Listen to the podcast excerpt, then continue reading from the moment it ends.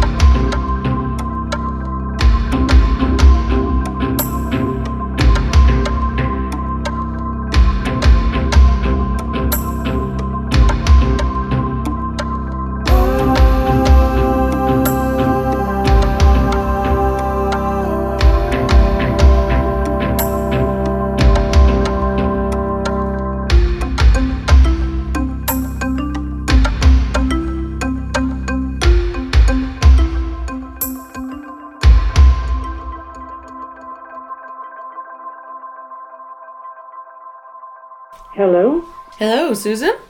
Yes. Hi, it's Eugenia.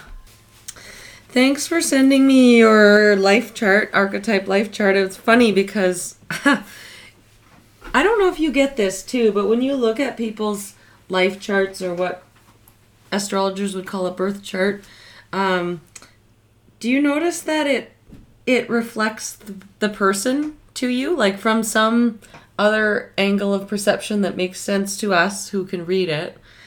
Right. That it really does. It's like a snapshot of the person. It looks like them. Yes. Yeah, you're. I have. and it it's a sometimes it's an oh, of course. that makes that makes perfect sense. Totally. Or like, you know when somebody gets a a medicine name, they receive a they receive a name and then you just get to see kind of who they really are. Yes. Mm-hmm. It's like that. Yeah. As, I'm looking at your chart, I'm like, "Oh, wow." I think I've only ever seen one other person with this many archetypes in the receptive position. Oh. And that's my friend's baby. Oh. how how nice for your friend. Yeah. well, I thought for tonight that we could take the opportunity just to really like explore your story and kind of take it through a, an archetypal lens. So I thought it'd be interesting to hear you kind of share stories from your life, but then add some perspectives about what what those stories um, you know how they look through an archetypal lens or just kind of go off talking about about this and that archetype and your experience with the archetypes and how you perceive those energies from your perspective. And really there's no there's no concrete format that we need to follow. It's just really casual and conversational and we could start anywhere. We could kind of like do a little do kind of like a biographical thing to start and have you kind of talk a little bit about yourself or we could just maybe jump in talking about an archetype and see where it flows like for Okay. example when i when i think of you the first story that comes to my mind is imagining you on the steps of the lincoln memorial at the time of dr martin luther king jr doing his i have a dream speech and it blows my mind that i know someone who was there at that time Right. and that's so cool. So like you have a thousand of those, you know? Okay, well, I grew up in the United States and I was a member of a family who believed in social justice and taking action to support their beliefs. Both my parents were like that. Um, and we were encouraged to speak up and take action when we saw injustice going on around us. And when I was uh, 12, I guess, the main issue that seemed to predominate was the uh, nuclear disarmament. And I remember we lived in on Long uh, no, sorry, we lived in White Plains, New York, mm. and we went in as a family. We went in and were part of a protest outside the United Nations, demanding that the United States and other nations um, disarm their nuclear arsenals. And that was fun, and I remember it primarily because there was a man walking along the line singing. He had a banjo, and he was singing Study War No More, and he got everybody going. It was really mm-hmm. amazing. I found out later it was Pete Seeger, so I was then I wasn't surprised it was amazing. Oh, um, cool. But that was the first uh, cause that I was involved in, and then as I moved into my teen years, I became involved in the civil rights movement and then in the peace movement because of the war in Vietnam. And so each one of these um, each one of these movements, uh, I felt very. It was very important that I speak up and that I take action on them. And so when I look back now, um, especially from an archetypical point of view, uh, I see that that uh, the influence of the Zeus of um, high expectation and of morality and being um, very out there was a huge influence in that early life. And that I was in some ways kind of set up for that. I mean, I, I chose to belong to a family where those uh, expectations were the norm. Hmm. And that at the when I also when I look back on it, I realize that I didn't do a lot of the things that teenagers do um, because my life, and I wasn't the only teenager involved, but my life was involved with um, working for things I believed in and being on committees and that kind of thing. I had a lot of training in that as a teenager. Um, and because I lived in the United States, I had friends who died in Southeast Asia, and I had friends who went to jail because they wouldn't go to Southeast Asia. So uh, I had, I just, it was a very intense period of my life. Then uh, I married a man who was a, who had moved to Canada as a draft dodger.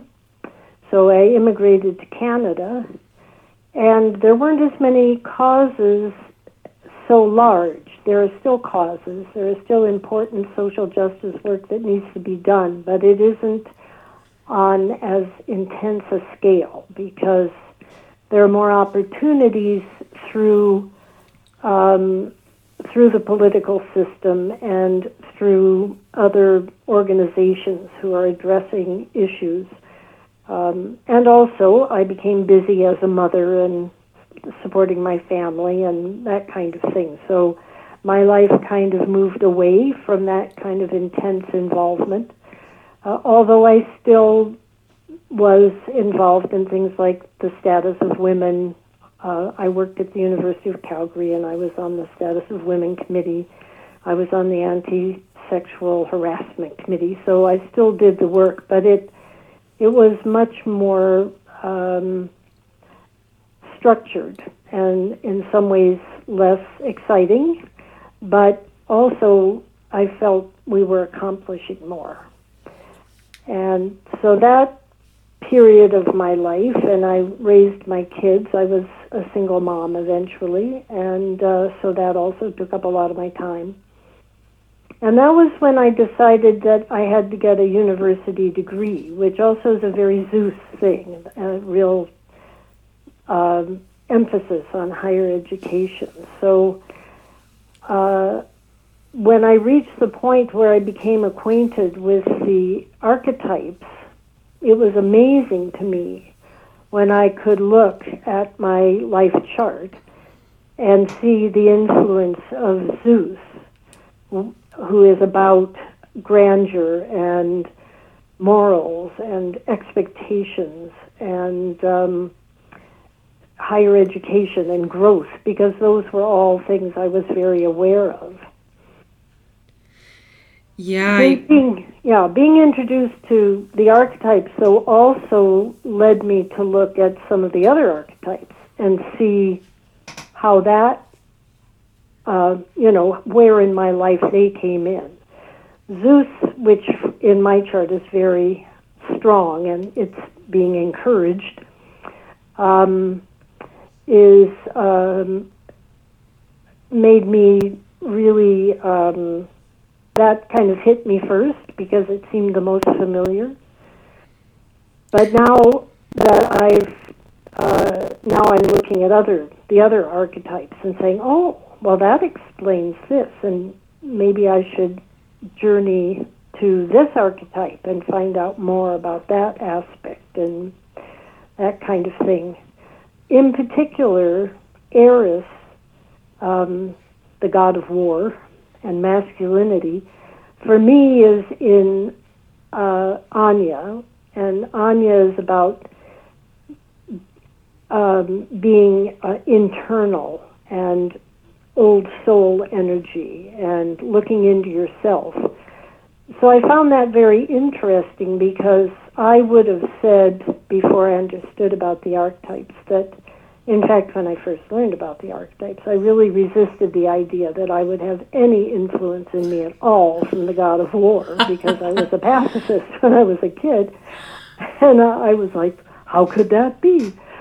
But when I look at my chart, it's perfectly obvious that this is the strength and the determination is is um, and the uh, desire for uh, taking action and protecting my family and everything is it's all internal for me. Whereas for other people it tends to be more show up more externally. So those were two particular archetypes that i felt i really when i first was involved with it i thought were it really was helpful for me to journey to them and, and study them and see how they had uh, informed my life.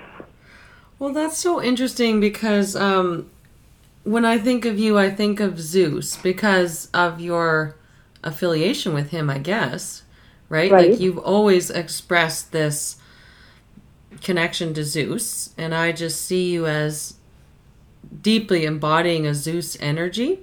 And then looking at your chart for the first time, um, I was noticing that Zeus is the only archetype in your chart that is um, well supporting, so has more energy coming to coming through it or to it than any of the other archetypes, right? So you've got yeah. all of your archetypes in a receptive position You've got one magic in a challenging position, and then one Zeus in a supporting position. So you've got all this Zeus energy, and then all the other kind of archetypes are, you know, just like hanging out, offering up their energy to some degree, but you know they're yeah. they're pretty when I chill. when when I need when you need me, I'm here. Mm-hmm. Kind of, but Zeus is like, let's go, let's go, let's go. Yeah. yeah. Well, and it's interesting how you framed your whole social justice um, energy right away in the context of Zeus, because as you were describing it, I was thinking of Ares. Um, but the way you put it in the context of Zeus and morality and that sort of thing, it it totally makes sense. And then you spoke right away to Ares being in that that hermit internal type of energy. That's that's really interesting.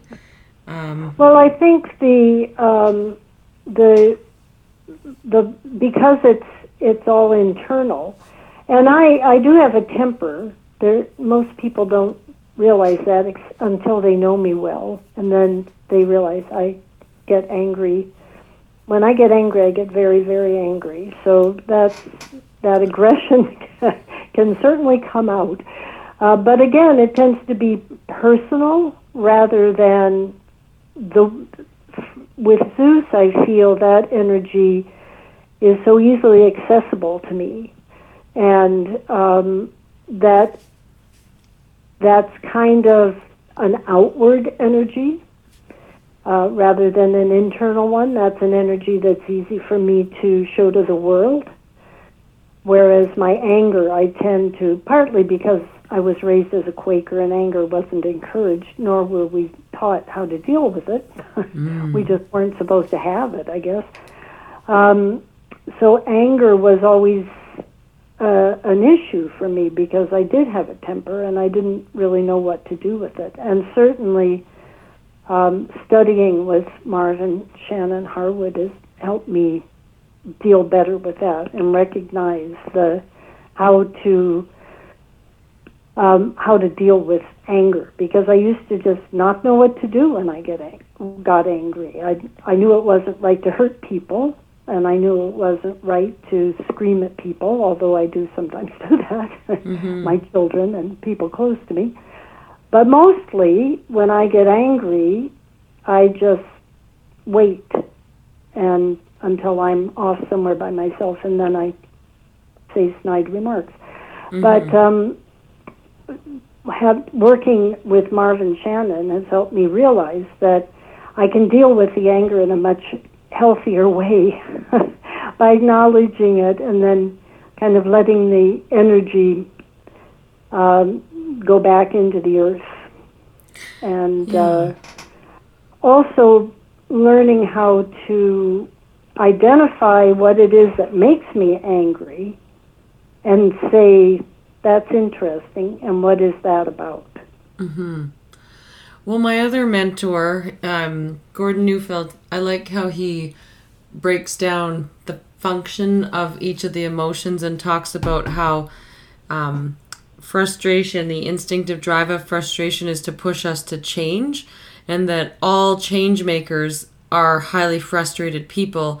Frustrated as in something's not working for us, right? So, like, if, yeah. and we don't see civilized diplomatic beings that way because because they don't you know discharge their anger in an immature way but it made sense to me that you wouldn't be moved to change something if you if it wasn't working if you weren't frustrated with it at some level and so being you know like an advocate for social justice that's that comes from an extremely frustrated place right? Like this isn't working.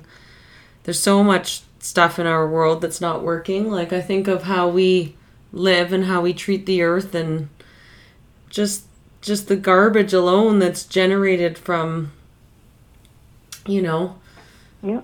like just basic basic living and the unsustainability like that is so frustrating to me well today when they made the announcement that a senator has made a motion to take uh, sexual discrimination out of the Indian Act, I'm like, really? 2017, and you're just coming to this decision? Yeah, and why is it still called an Indian Act? Come on. Well, I mean, it's been called an Indian Act forever, so that seems to be its name. Mm. But the fact of the matter remains, you, in the 1920s, when you decided women were people, you could have taken it out then. but so yes, frustration. That's a good word for it. and the woman who commented on it, the indigenous woman who commented on it, was she was her voice was shaking, and I think it was a combination of relief and anger. Yeah. You know, but it was basically she was like, I'm very glad to see this finally.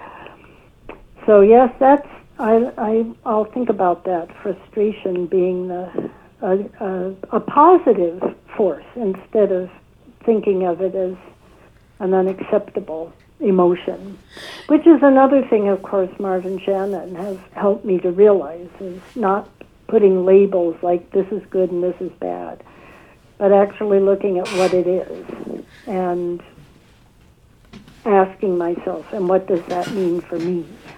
Totally. Yeah. Well, the Ares thing, that is something that all of us, you know, fine spiritual seeking folks or, you know, hippie folks or whoever are not generally willing to look at. Like it's just something we cast into our shadow and we say, oh, that's not me. That's, you know, that uncivilized, brazen group of people over there and war. What is it good for? And all that kind of stuff. Yeah. Right. And yet we do approve of fearlessness and courage and honor. We like those things, mm-hmm. which are all Ares characteristics. Yeah. So then you think, oh, yes, we have to take the whole thing. yeah. We have to take the, the entire picture. It's no good to just say, I'll take this little bit of it. So, do you think that you had, like, the, would you describe Ares as being in your shadow for all those years? For a very long time, yes. Mm-hmm. Yes. It was something I didn't, I wouldn't have known how to deal with. I, well, and of course, calling Ares the god of war and being raised as someone who thought war was a crime against children and other other living things. Um, so one of the things I have found interesting about the work with Marvin Shannon is how I have opened my mind more to looking at things without labeling, labeling them good or bad, looking at, not that I advocate war, mm-hmm. um, but look and well, always looking for causes of things and and what what is involved for the people. What opportunities does this offer us to for our own growth and for our understanding of of the world we live in and the spiritual journey that the people around us are on. Yeah, totally. Although th- it can be challenging sometimes. Oh, it certainly is. Yeah. Do Do you think that when we um, become po- allow ourselves to become pol- polarized, that we essentially just feed into that polarized energy, right? Like, so for example, like how do you look at protests and stuff now, right? Like when you're saying because I can see it from both sides. I can see yeah. the value of standing up to something, like coming in with that sort of Ares warrior energy and just being like, no, this is unacceptable. Um, but then I can see how, you know, if you're kind of always fighting against something or fighting against, yeah, fighting against evil, so to speak, or for the cause that it, that you're just kind of feeding into a polarized dynamic and thus not really making it any better. I don't know. It's hard to wrap my head around that one. Well, I think because I was a student of nonviolence, and one of the things they call that is moral jujitsu, um, and that is that you, the idea is that you are presenting people with an opportunity for change. Mm. And one of my favorite stories about Dr. King was that he was at a rally of some sort, and there was a guy named, well, I only knew him as Big Orange. That's what they called him. He was a huge black man. And he had been encouraged or paid or something by somebody to throw stones at Dr. King. And he so he did, and Dr. King just turned and started talking to him about, you know, the reasons why. What what do you hope to accomplish by this kind of? Well, Big Orange became a follower of Dr. King, so it seems to me that certainly to be able to go out with the idea that we will support an issue like immigration, um, that we will welcome people from other lands here. Uh, we believe in a diverse Canada, whatever you want to do, and have it be a festival of inclusion and support. If negative forces come out against that, it's you need to have a plan in case that happens. But it also is an opportunity to reach out to those people and say to them, well, where did your ancestors come from? Yeah. And why do you feel, what is it that frightens you about extending that to other people? And that's not an easy thing to do, but I think it's a necessary thing to do. Mm-hmm. Now, if people come up against you and they're determined to cause violence, then perhaps the the best thing to do, other than accept police protection, is just to say, okay, you know, we we've made our point. We're here.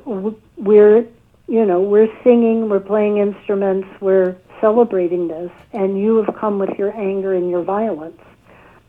Um, so we're taking our festival somewhere else. Hmm. As you're kind of describing this, what came to me was the idea of how a parent needs to navigate parenthood essentially, right? Like a parent has to seize the lead and has to be can't just take a hands off approach, right? Like mm-hmm. in the way that a parent needs to raise their child, we need to be stewards of the earth and be very involved in how this how and where this ship gets steered.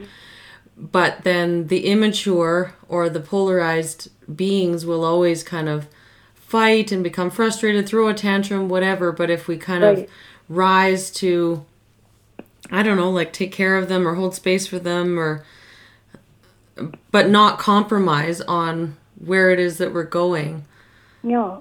You're welcome to come with us. Yeah. I particularly think of the sons of Odin because I have a friend who's a dedicated scholar of Norse mythology, and she is so offended that they have chosen this title for their anti immigrant stance. And I think she, given the opportunity, she would like to talk to them about what they think Odin is. Hmm. Who do you think Odin is? And why have you chosen that archetype for your organization or your group? Um, and they might find it very instructive to talk to her, in my opinion. But um, I do think, too, that you need to be careful because human beings, for whatever reason, may, and you'll notice I have nothing in Pilnitis, tend to become political about things and it becomes about the power of the individual in the movement mm. instead of about the issue. Being able to just focus on the issue is difficult for a group of human beings mm. because it comes down, it seems to come down to you got more camera time than I did, you didn't give the proper explanation of what communism is or whatever Lenin and Trotsky fell out about. You know, it's like they forgot right. the Russian people. They forgot the idea of freeing people from an oppressive system.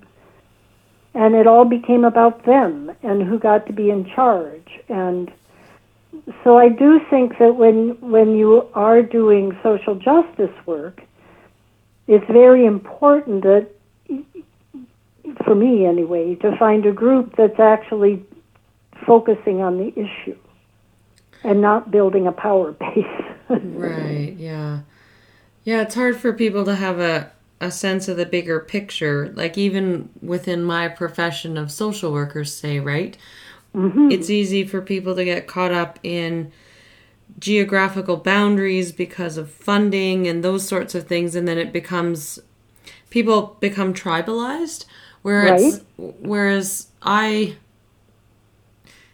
quite easily um, flip back into wondering why that needs to occur when aren't we just trying to collectively build a so- society and a humanity that becomes informed by these ways of you know attachment and relationship? And at the end of the day it's all just about healing and and Yeah. being better with and for each other. Like it's not about these details. It's like we lose the forest for the trees for Yes. some reason ego i guess. Yeah. Well, and I think I think we do, and I certainly do, struggle with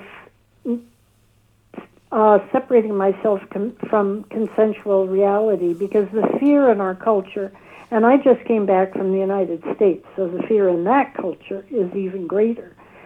But the fear really makes people believe there isn't enough to go around, there isn't we have to choose between two things. We can't possibly say we'll have both um, because, and then they don't really have a rational reason for that. Um, and that fear based kind of control of society is is very h- hard to work against.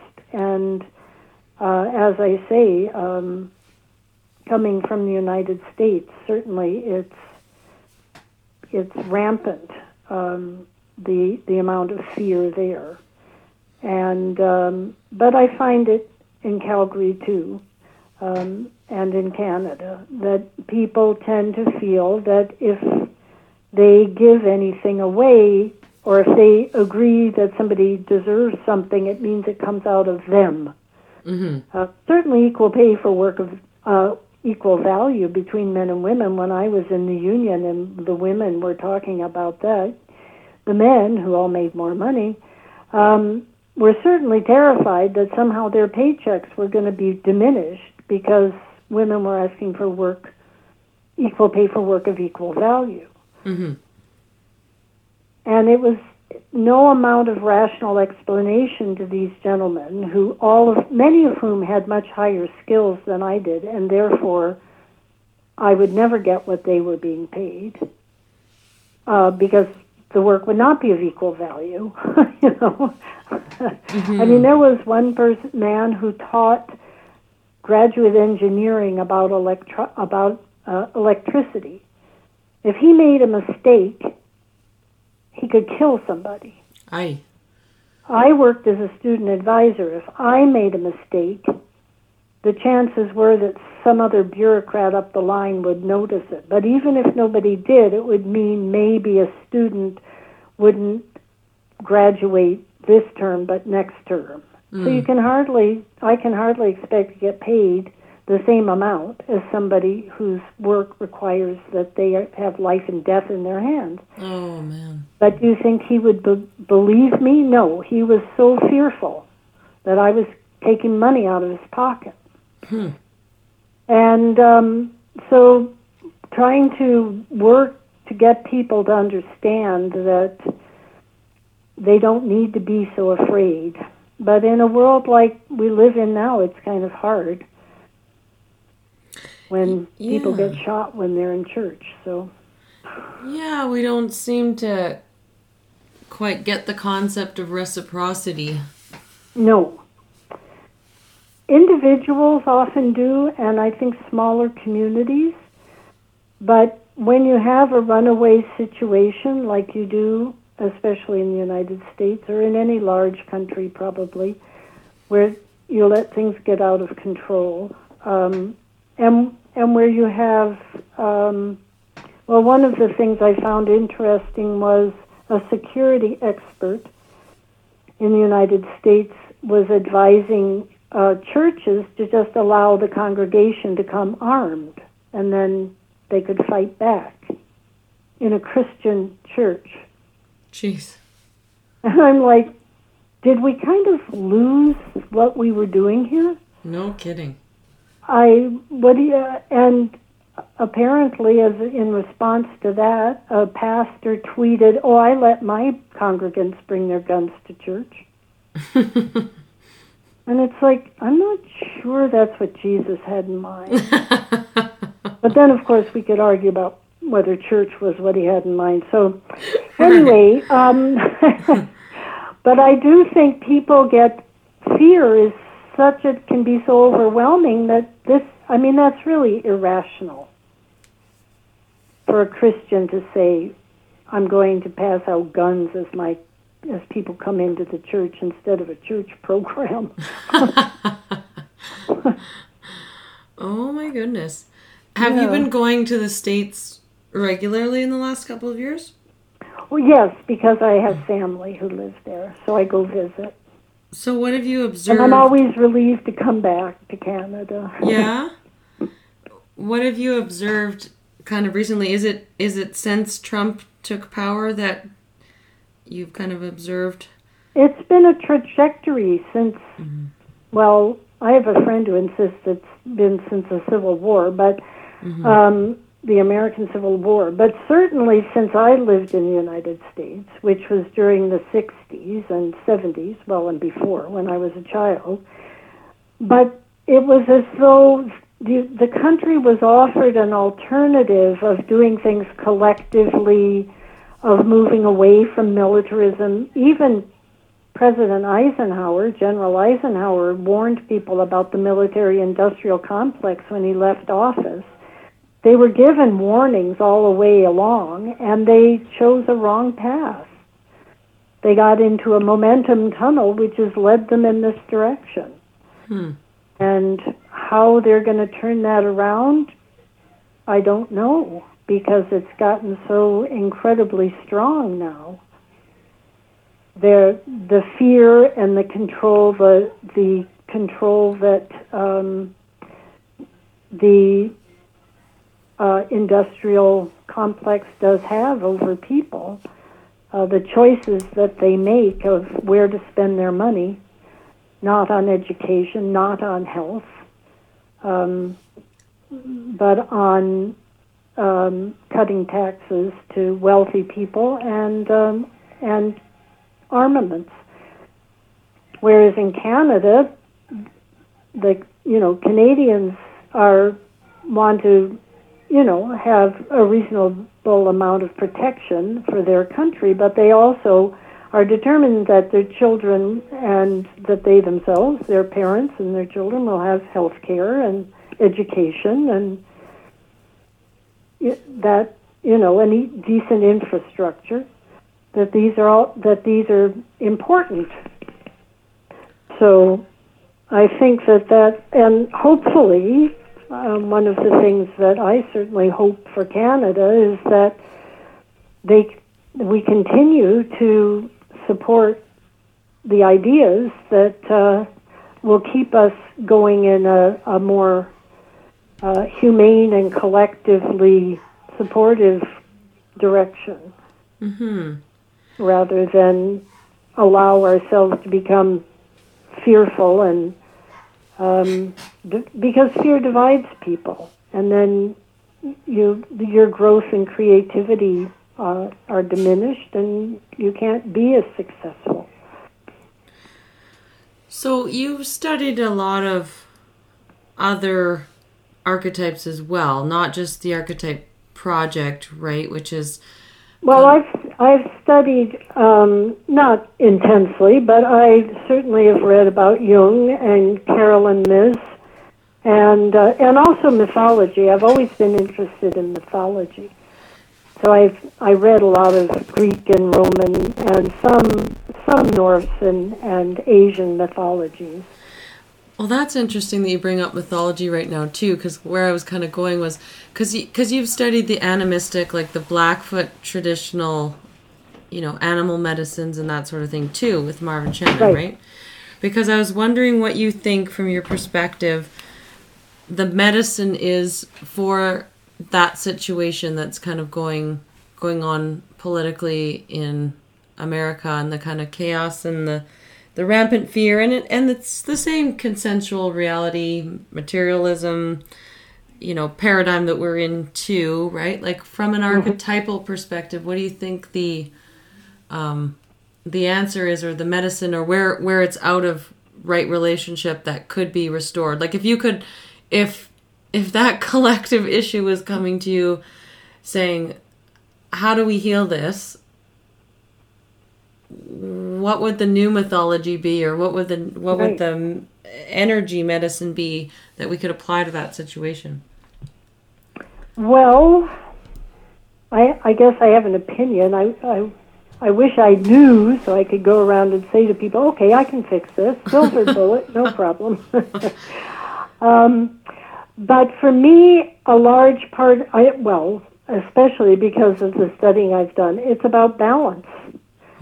We're um, disconnected from the earth, the amount of damage that we do, the things that people okay i was just out on long island visiting friends and we went through a very very nice section of long island with big houses. And so rich people are moving in there building these huge houses cutting down the local trees which are beautiful um, beech and maples and oaks and bringing in invasive species because it'll look like California. Oh, hmm. And they have, um, they're polluting streams because they want swimming pools. They're right on the ocean. They want swimming pools. And it's like totally, this is our place. They, they approach Mother Earth the way I more or less approach the inside of my house. You know, I want the walls this color, I want the floor this, I want this furniture. Mm. But I, I can do that and not affect the outside. You can't do, if you can't have that lifestyle, you can't attack the local, you know, they're driving out the deer, they're driving out the, the wildlife because they, they eat their um, grass. Well, you'd think they'd be grateful the deer came in and ate their grass, and they wouldn't have to hire gardeners. But there's no no apparent awareness that they're causing damage. I, I'm sure they don't go in there thinking I'm going to wreck this place. Yeah, no. but that's what they're no doing. And so that total lack of awareness, um, you know, children who never have been on a farm, who have no concept of where food comes from. Just around Calgary, the amount of building that we've done on the very little bit of fertile land that, ca- that Canada has, the big cities that are close to the U.S. border, and Calgary spreads out, and people have these. They they buy up farmland and they build these kind of huge communities um, of large houses, and they bring in sewer systems and all these things. Well, when you need farmland, where are you going to find it? You're not going to find it up north. Although with climate change going the way it is, maybe they will. But there's just a real lack of connection with people understanding what they're doing with the earth Yeah. and what it does to their spirit. To, they know now, they've proven scientifically, thank goodness, because the shamans and wise people of the past didn't, they said this, but now they've proven it, that people who are ill get better faster if they can see trees. If you can get them out in the sunshine and actually let them touch a tree, they get better even faster. Mm. They know this. They know this on many, many levels now. But it's like it, it doesn't permeate developers, Right. you know. So, so I think the work of healers is to get as many people as we can reach to start thinking about balance, balance in their own lives, balance with the earth, and and searching for um, a way to live with each other and with Mother Earth that's healthy and that will allow people to accomplish what they need to. In the United States, uh, in the 1950s, the difference between the very rich and the very poor was not nearly as great as it is now. Mm-hmm. In Japan, they have laws about that. The very rich aren't allowed to be more than a certain percentage above the very poor because it creates an imbalance in the society. Yeah. That there is a cap on how rich you can be. And there should be a cap on how poor you ca- should can be too. Um, you know, the people need to find ways to, to live a healthy life. And being able to find balance so that people respect each other and a balance of male and female, a balance of of sustainable living on the earth. I think many people are working toward this. Uh, this summer, when I was traveling in British Columbia, I think it was in Mission, I came upon this huge parking lot of Tesla where you could just plug in your electric car. Hmm. Yeah. It was a huge, huge parking lot. And nobody was, you know, there were cars there. Nobody was making a thing of it, but there it is. Mm-hmm. It's not that we don't know how to do this. Oh yeah. So, um, and of course, I tend, and this is kind of a Zeus thing again, to believe that if you educate the children, they will find ways to do it that I can't even imagine. Yeah. Yeah, totally. And and there that's kind of where we have access to them is like public schools.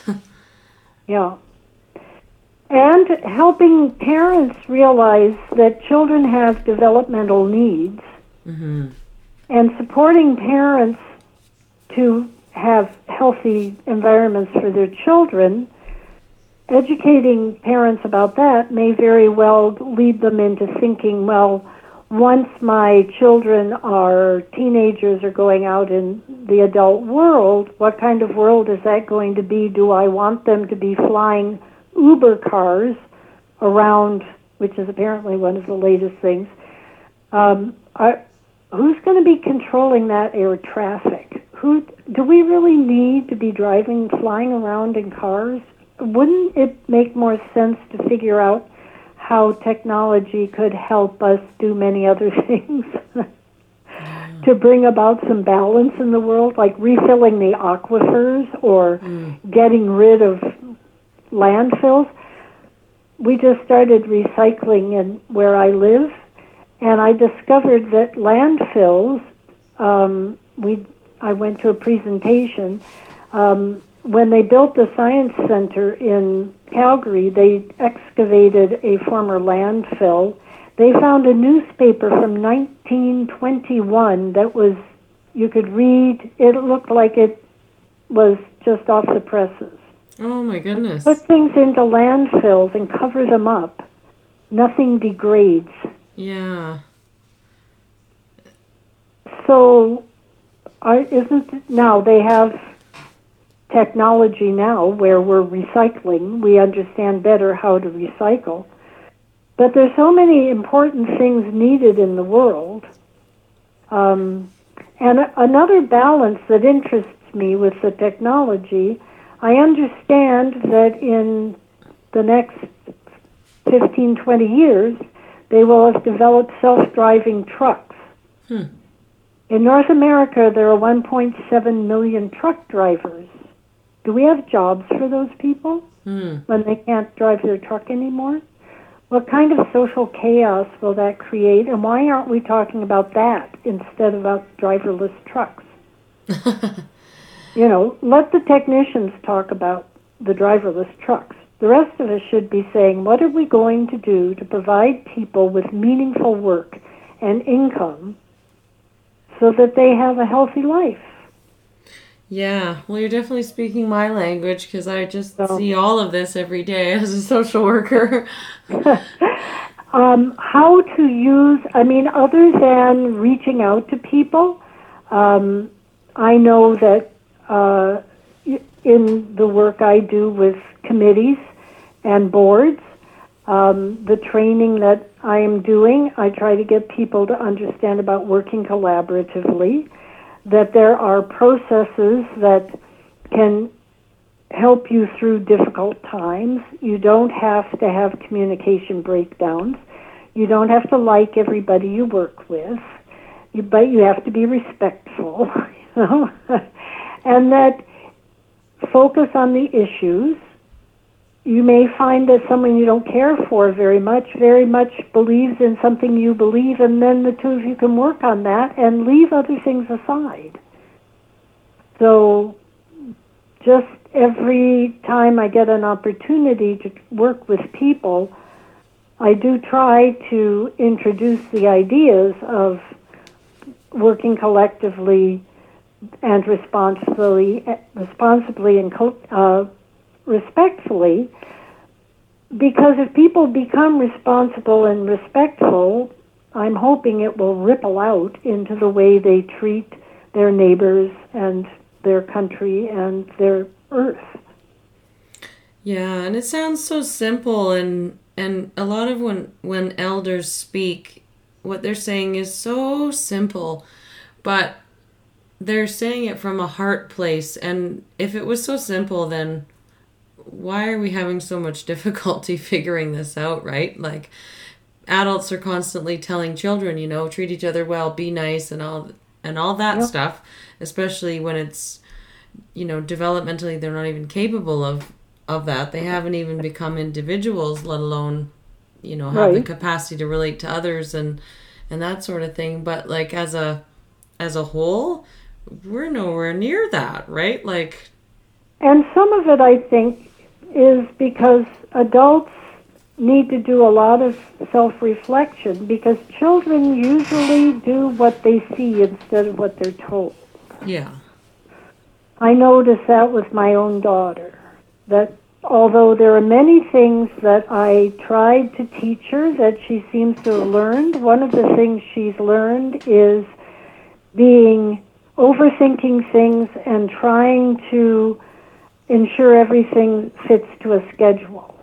and when I realized that that's one of the things she learned from me, I was very sad. Oh. That was not something I was trying to teach her. Right. but of course, that was the way I was when she was growing up. And so that's what she learned. So now she'll need to unlearn it just like I'm trying to unlearn it. Yeah, yeah. Do you Although hopefully if I unlearn it, it will she'll pick that up too. Yeah, doing the work for seven generations. yes. Forward and behind.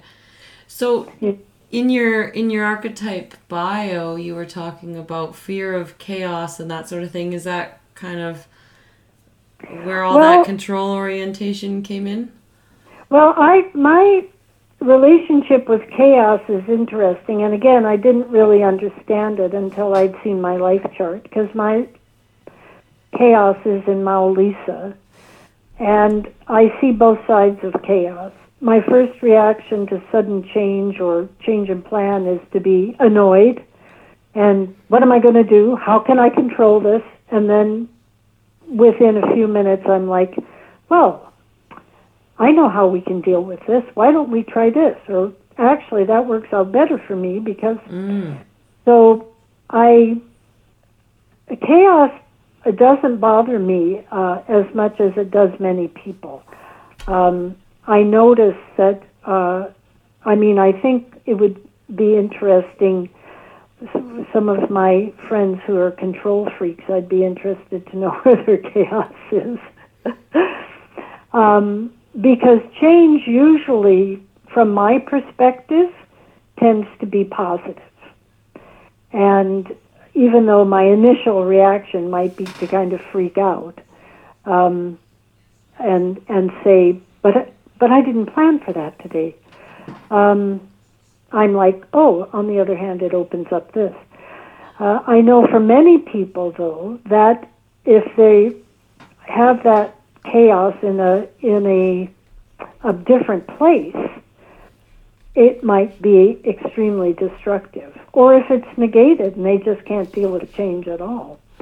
So I think that knowing your life chart and being able to have that knowledge and then work with that and with the archetype would be another way for people to be able to take that shift.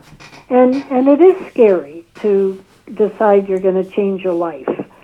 But for people who are miserable, you kind of wonder why I know it's easier to deal with the pain you know than possibly be pain free. But what if you're not? And what if? And what if? And what if? Um, however, uh, that's certainly another tool. Uh, the Archetype Project is, is provides tools for people who have decided that they are not happy with the way their life is going.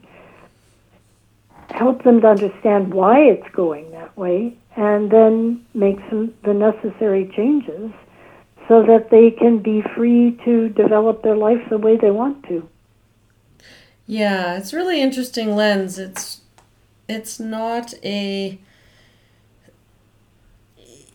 it's not a paradigm that that lacks complexity that's for sure. Like there's just so many places you can one can go right? Like you yeah. know like these other models i'm thinking of like personality models or there's different ones based on different color paradigms and that sort of thing. Like most of them came from the realm of psychology and stuff to try to make sense of yourself. They're pretty they can be pretty simplistic whereas you know when you've got 10 primary archetypes that you're looking at, and then you're looking at each of those within a relationship with a larger archetype, like yeah. how you described, you know, your chaos or Uranus in in Mawu-Lisa, the goddess of duality, yeah. right? Like the lovers, the duality, how you would, you know, react by resisting, but then swing to the other side and see all the benefits and then it sounds to me like you would integrate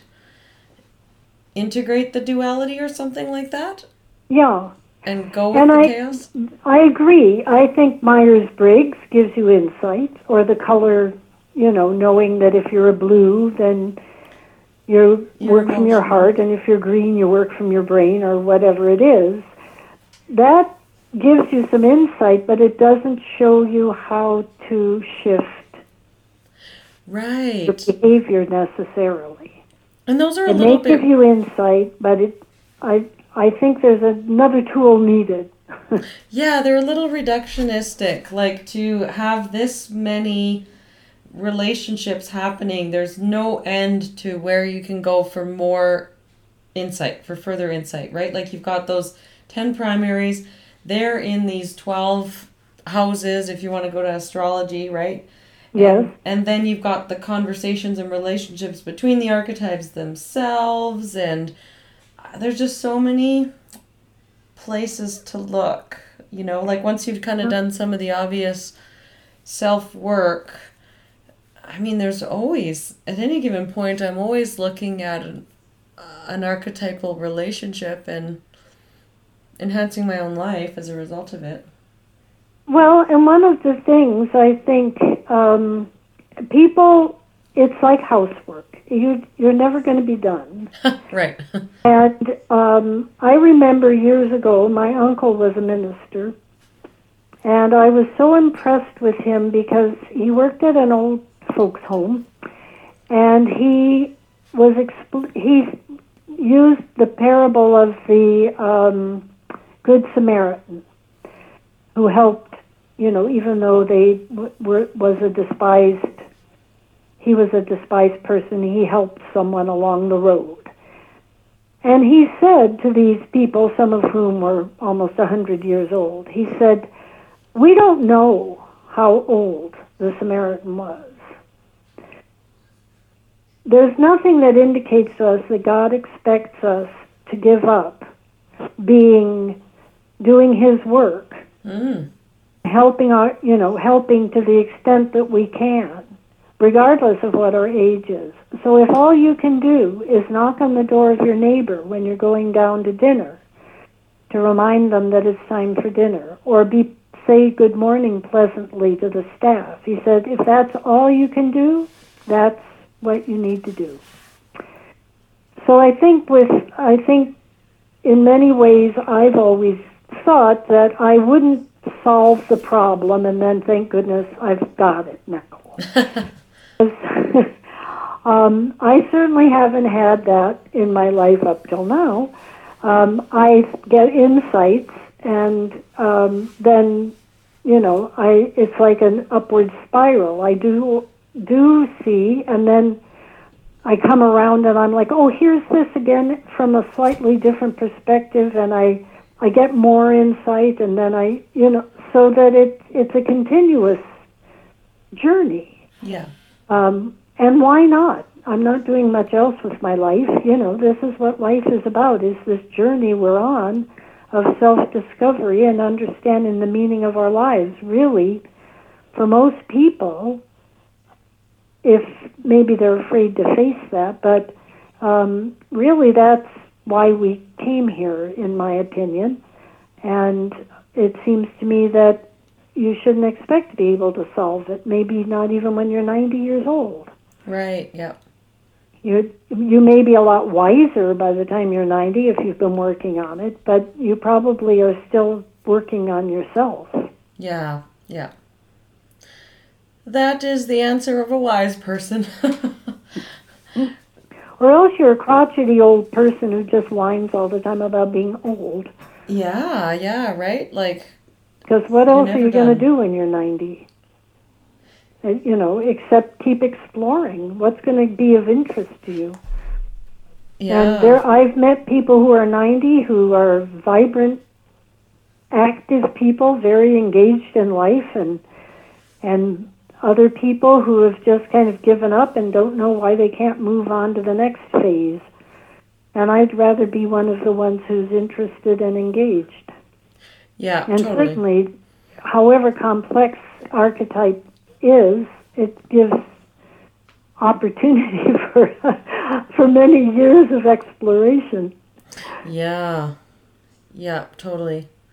Are you? And planning- yet, it has already helped me. So, what what more can you ask?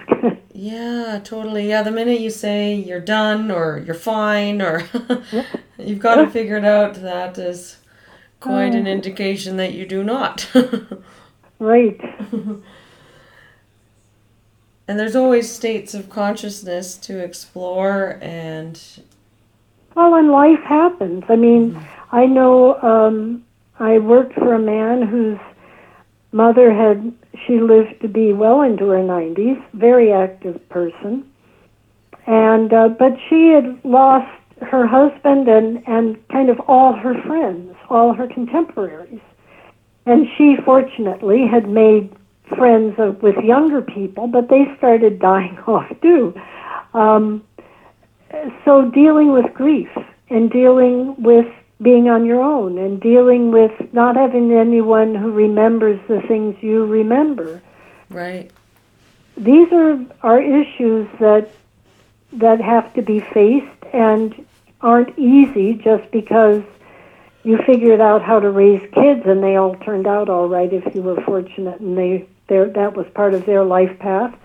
Um, you know, you things just keep evolving, and so there are always new challenges. I think, and how we face those challenges um, is part of what we've we're here to to learn and to do, and um, the I think there may be many tools that help people, but the archetype project is one that, that offers just a lot of information and a lot of of levels to go into as deeply as you want or or not.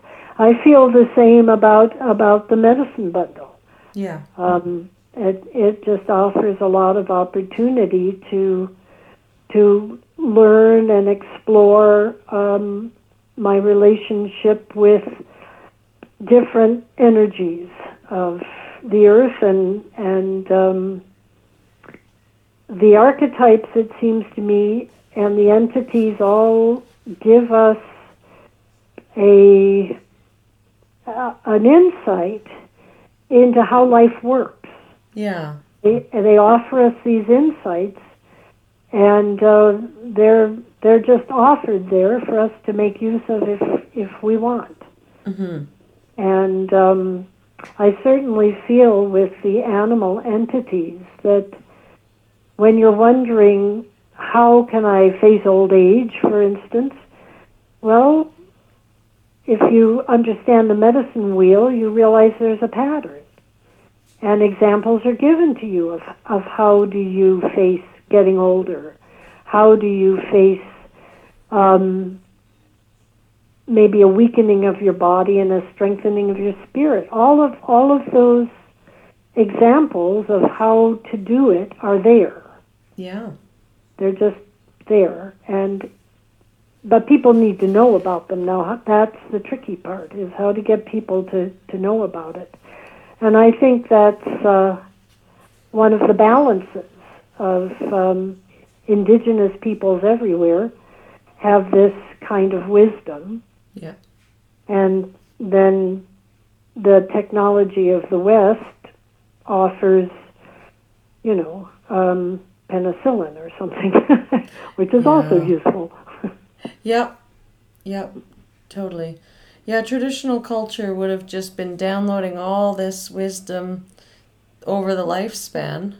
yeah. We have some pretty interesting mythologies. I I don't want to throw out the baby with the bathwater. If I, you know, break my arm, I definitely want to go to the hospital and have the best technology applied to my situation. Well, I recently had, I recently had um, a hip trans, you know, hip. Replacement surgery? I have new hips replacement. Yes. New parts. And it's changed my life, and I'm very grateful for it. The um, the fact that there may have been some spiritual uh, lesson in that for me is something that I work on. But I and I did work on it before, but the damage had been done, yes. Yeah. and it didn't seem to be undoing. Yeah.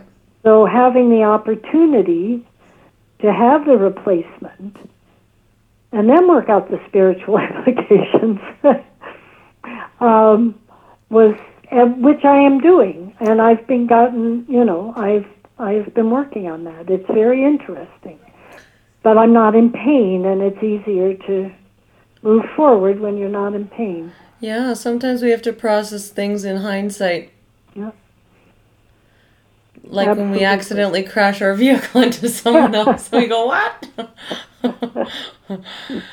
it happens so fast. Yeah. And it happens to the greatest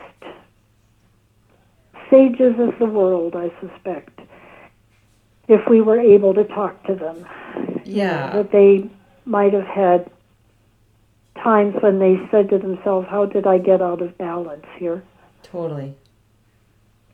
Totally. Well, and back to that balance comment when I asked you about the medicine that could, you know, help our out of Yeah. balance society or whatever, and I was trying to think of it in terms of the archetype project, right? Like the the archetypes that have been fused together of you know, from tarot, astrology, numerology, hmm mythology, you know, kind of like that lens, as opposed to, let's say, you know, um, the medicine wheel or the animistic Well- animal medicine lens. And as you were talking about it, it it felt to me like all of the the whole pantheon, if you will, they're all operating under the principle of balance. They all have a polar mate. They have a an opposite energy uh, to them. They all come in these packages of of balance. It all kind of Absolutely. fits with what you were saying. And I think with the archetypes, one of the wonderful things about the archetype project is that these energies are so universal. Anybody will recognize this. It doesn't matter what your background is, it doesn't matter what your uh, culture is, that these energies are within your own mythologies. Um, they're in the movies, they're on TV, they're in literature, they're there, and um, and it's um, so when you uh, if you are working with the archetype project, it, there will be familiarities. You'll think, oh yes, I'm at home with this. I recognize this. Yeah, definitely. Yeah, it's a neat way to. Neat And I, I think, lens. yeah, the sense of those different uh, of those different modalities gives it extra strength. Yeah, it kind of adds to my understanding of things. Like sometimes I'll look at one of the archetypes through an astrological lens because that resonates more for me, or I can Right? get more insight about that archetype through that lens, or another time I'll think of it in terms of the tarot, or um, numerology, not so much. I would say that um, the number 11, in terms of Utu, like the Justice card, the um, Yeah. Mesopotamian god of balance. You know, when I look at the number eleven, I, I just I just get it at some level that that's all about those you know the scales and the balance. For me, the Mhm. number eleven like really obviously reflects that, or because of how I've synthesized this information, I can now relate it to numer numerology, but not right off the hop. Do I get these downloads of intuition through that lens? Well, and I knew nothing about numerology or tarot um, when I first started working with the archetypes. And I asked Shanon, do I need to learn more about this? And she said, why don't you do this first? You know, Mm. and and subsequently I have looked more into uh, certainly the tarot. I find interesting. Yeah. Um, the numerology, I well, first of all, my relationship with numbers generally isn't that good. I have a hard time with math, Oh. but um, so it's not the first place I go to. But I do find it useful to to do the numerology of the day sometimes. Yes, me too. Or I mean, sometimes I find it useful. I guess sometimes I do the numerology of the day, and it's almost like reading a horoscope in the newspaper. You think that can't be me. This has nothing to do with me. But other days, I think, oh my goodness, that really nailed it for me. Totally. so again, it's a tool that I find that that I sometimes use that's very helpful. And um, I, you know, it's I guess whatever tool it is that you need that day is available to you. Totally. Yeah. And I like having a, a mixed bag, you know, a Yeah. toolkit full of all sorts of different things and it will rise to the fore whatever is needed. Yes. So speaking of um, like numerology and your connection to Zeus, given that it's 2017, how has this year been to you? Has it been particularly Zeusy? Well, actually, somebody else asked me that recently, and I thought, oh, I haven't really looked at it that way. Uh, but certainly, it's there have been some very strong high points. Um, my expectations for the year were very high, and that, that always leads to um, the the fact that Zeus has unlimited expectations, so sometimes I'm disappointed in my own because I can't keep up. Um, but it's it's been a year of um, because if you think of Zeus as the wheel of fortune, for instance, which turns, and so you can look at the world situation and think, I certainly hope next year it's going to turn. Um, or you can also look at the fact that Zeus is very much about big, big, bigger, biggest. His although Zeus involves the idea of morality, he's more.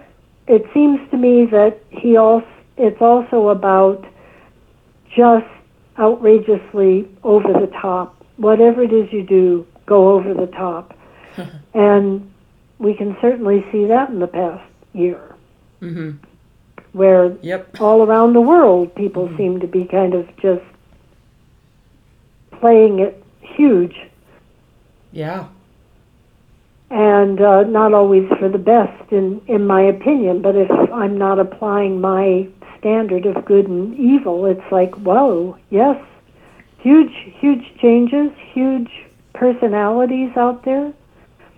If I were just sitting back and not didn't have family I worry about out in the world, um, you could just look at what's going on from a, a totally objective point of view and think, yep, Zeus was really in charge of that year. yeah, yeah, I think so too. Like it's really just been in my face the choices thing.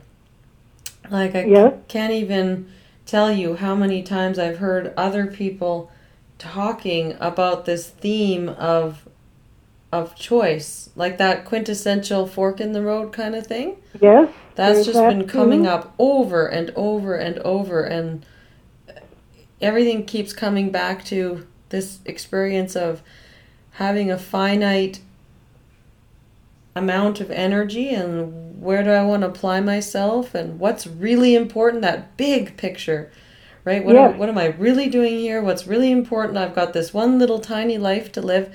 I guess that's kind of you know Zeus Zeus whispering in my ear a little bit like you know you've got you know only this one little lifetime. Like what are you going to do? Are you going to go right or are you going to go left? And Yeah.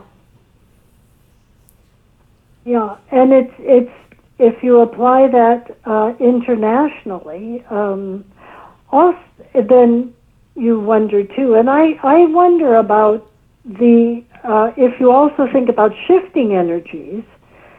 Um, is that the kind of patriarchal, old school I'm a leader of a country, but I act like a small boy on the playground. um, is it's like it's so huge at this point, and not just in the United States, but in other places, um, that maybe this is like the final swing in Mm. that direction, and that next year, as we move more into balance.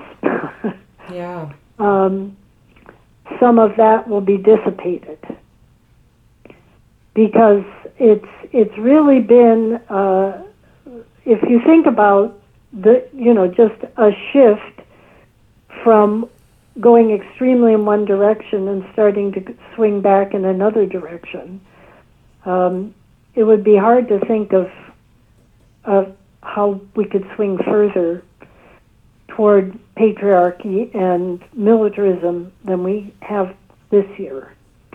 Yeah. Well, maybe we're doing the um, the Ritalin Ritalin medicine where you where you take a, a a high high energy child and you give them methamphetamine. you rev them up further and then you rev them so much so that their system actually revs all the way and then kicks back into a, a parasympathetic state of consciousness where it's relaxed and maybe we're just doing that approach like the Ritalin approach I, I certainly hope so. well because next year's Utu right like the, the justice so the that's balance about the balance. scales. That sounds good to me. yeah Yeah, and um, and justice. That sounds good. So yeah, one can always hope. So you have um you have your Poseidon in Utu yes, what's that like? Poseidon is one of the archetypes I struggle with because I it's one of the ones I think I understand, but then when I actually look at it, I wonder if I do. Um, but because that is about finding balance between, and the one I like best is is um, well, one of the ones I like is the difference between like empathy and over sentimentality, mm. and the other one I like is is like self sacrifice as to as opposed to you know a, a kind of a healthy helping hand. hmm Um, I do. I I guess I I don't. I have spent some of my life too far over in the sacrifice Mm. And one of the things I found working with the archetypes is a realization that that is not balance. you know that Yeah. that and I think part of that is the consensual reality because I was raised in a time where where women did kind of always serve themselves last and make sure everybody else had what they needed and all that kind of thing. Yeah. And um, so, learning, that, being able to work with Poseidon um, helps take away some of that guilt. Um, the idea that it's um, because if you if you step up and say I want that, that's selfish. You should Mhm. wait and see what everybody else needs, and then you decide what you know that kind of approach Yeah. um, I I recognize from working with Poseidon that that is not really what was intended. That spirit doesn't expect us to to do that self-sacrifice. What we need to do is find the balance between um, what we need and what we can give to others. And um, so that and the fact that it's in Utu is is kind of comforting. Yeah.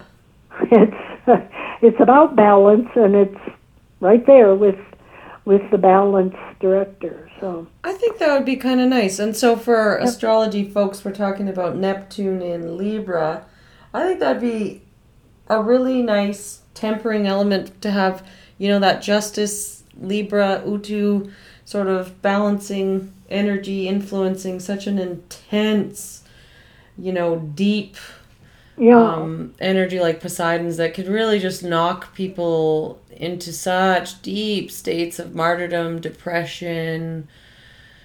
Oh, absolutely. Yeah. what an intense energy Poseidon is.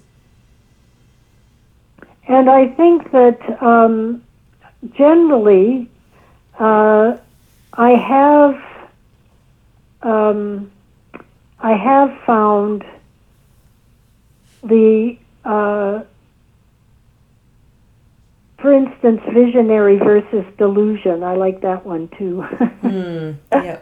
you know that that really you always need to be aware of um, you need to check in to be sure that you aren't just in, too involved in ego and in your own head and thinking that the whole world needs to follow you and what you want is the best for everybody.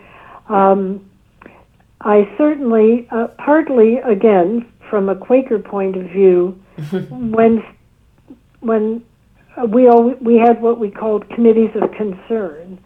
So if somebody came to a Quaker meeting and said, um, "I've been chosen," you know, I'm on a mission from God. Mm. They would say, "What does that look like?" How you know, and what does it mean, and how you know, and they ask you questions, so you have to reflect on whether or not you think you're on a mission from God, or whether God's really giving you a mission. And if they've, re- you know, if they feel God really gave you a mission, then they send you on your way to be a visionary and go out there and Mm. and save the world. But if you just think that you're the second coming or something, they're apt to try and cool Check you the delusion. and- Yeah. At least make sure when you go out in the world you're not using their name. Um, Yeah. so that always that you know that I've always felt that that that you need to have that again balance. Um, that it's too easy to believe that my idea is the best idea Mhm. and and everybody should listen to me and um, you know work again if you work collaboratively with people you get different perceptions and you get an opportunity for reflection and to consider what what it means to me looking at it again is that's interesting and what it means to me Mhm. so yes, Poseidon in, in Utu is very comfortable. I yeah, you have some really nice combos. really nice tempering, balanced. You've got so much receptive. Yeah, you're you're just even keel as they come. Indeed. I was quite surprised when I saw that. Of course, it also means I have to accept that I probably am not going to write the great Canadian novel or anything. well, I wanted to ask you too about magic because we were just well, we were just talking about Poseidon, so it kind of makes sense to go to right. Poseidon's polar mate or opposite energy, so magic or Mercury, because that's the one energy that you have in a challenging position. So, and you have that in Ceridwen. What right. is that like to have your sort of your your magic, your communication, that sort of logic energy, to not have so much access to that, or have you shifted that?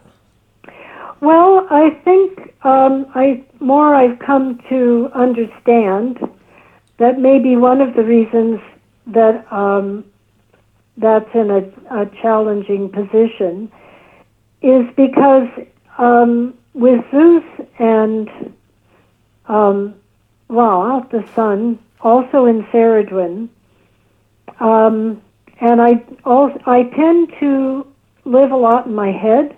Mm. And if magic were anywhere else, which it can't be because of the way my chart is set up, but still, I think I magic agreed to be there to make sure that I didn't totally be disconnected mm. from reality. Um, it helps keep keep my feet on the ground so that I don't get uh, so carried away with ideas because I get pretty carried away with ideas as it is. right. Okay. Okay. And also, then of course, I married a man who's an encouraged, um, an encouraging magic. Oh. So I get a lot of that energy on a day-to-day basis, mm-hmm. free of charge. so you don't find that you know your magic being challenged has kind of gotten in the way of your expression or anything like that.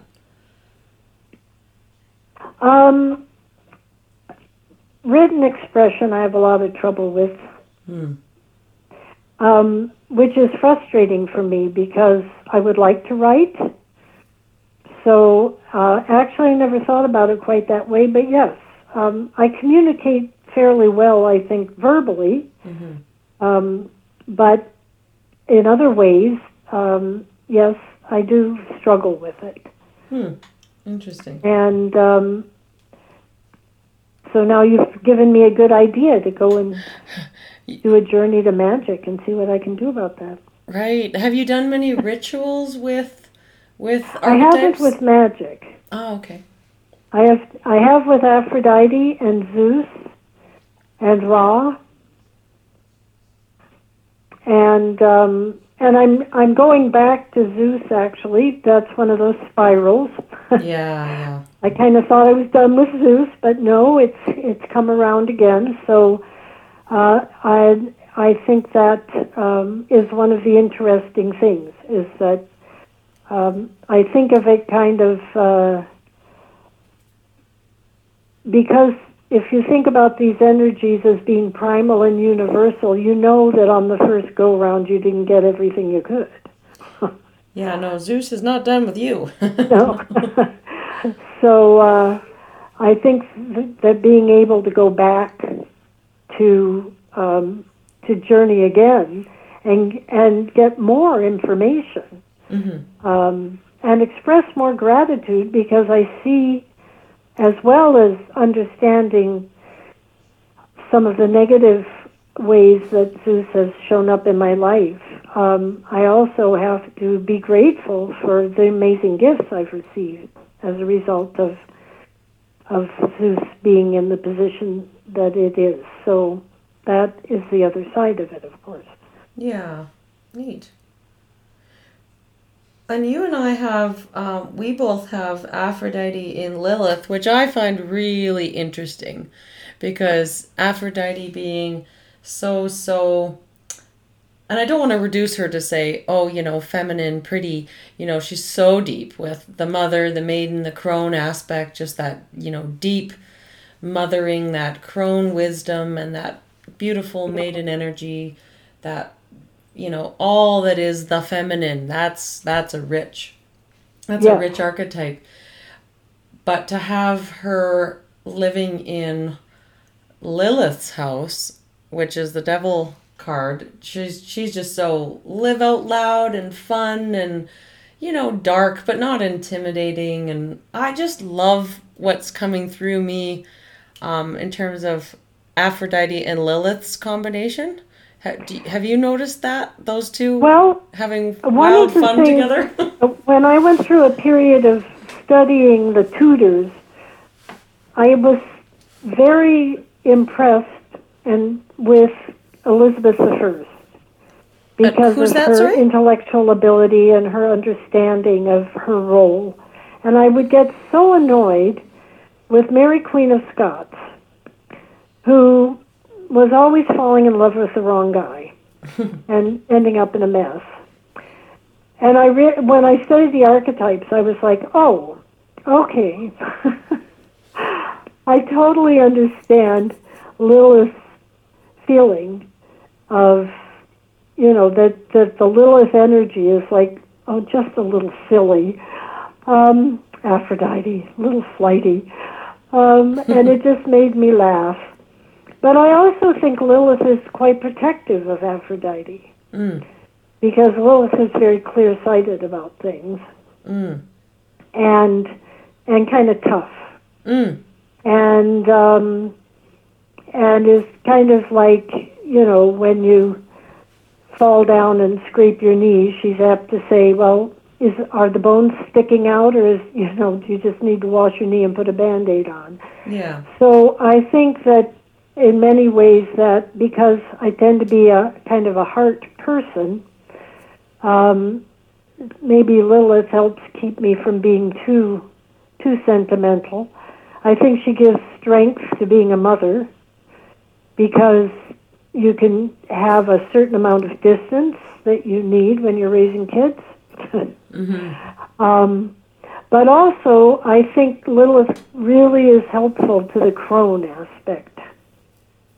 I think Lilith Yeah. is probably very supportive of Aphrodite's crone aspect because that's um, the whole part about um, about the living out loud, speaking your mind, being free to um, to do that, and not worrying about so much about the consequences and um, and I like the idea of being dignified and controlled Totally. an understanding so that yes you love people and you're sentimental and you like little animals and flowers but you also realize that the little animals are going to be prey for the hawks that's a very totally. Oh, oh, yeah that's such a cool way of putting it.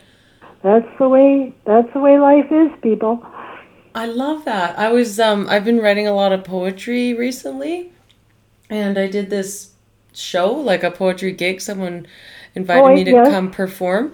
And it it's interesting when I think about as you're describing the crone aspect of Aphrodite and Lilith, that's exactly what's been coming through in my writing. And the feedback that I got from the person who who booked me to do the show, he hadn't heard me perform before, but he knew me and trusted me, so he just he went out on a limb and um, he said to me, "You have a little native woman living inside of you, and she's very, very comfortable with her sexuality." but that's oh that's great yeah, and that's what's kind of coming through. It's like really, really devotional, and it kind of, you know, honors the mundane as sacred and the sacred as mundane, and just that sort of.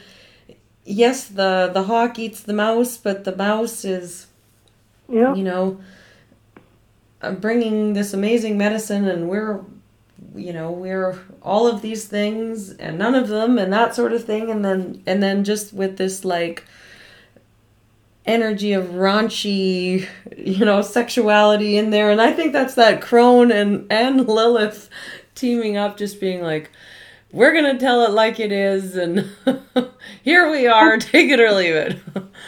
I think, too, that Lilith may help Aphrodite be in charge of her own sexuality. Mm. I wonder about that. Yeah, definitely. Definitely. You know, that so it's you don't just give in to being all sweetness and light. yeah. because you don't want to.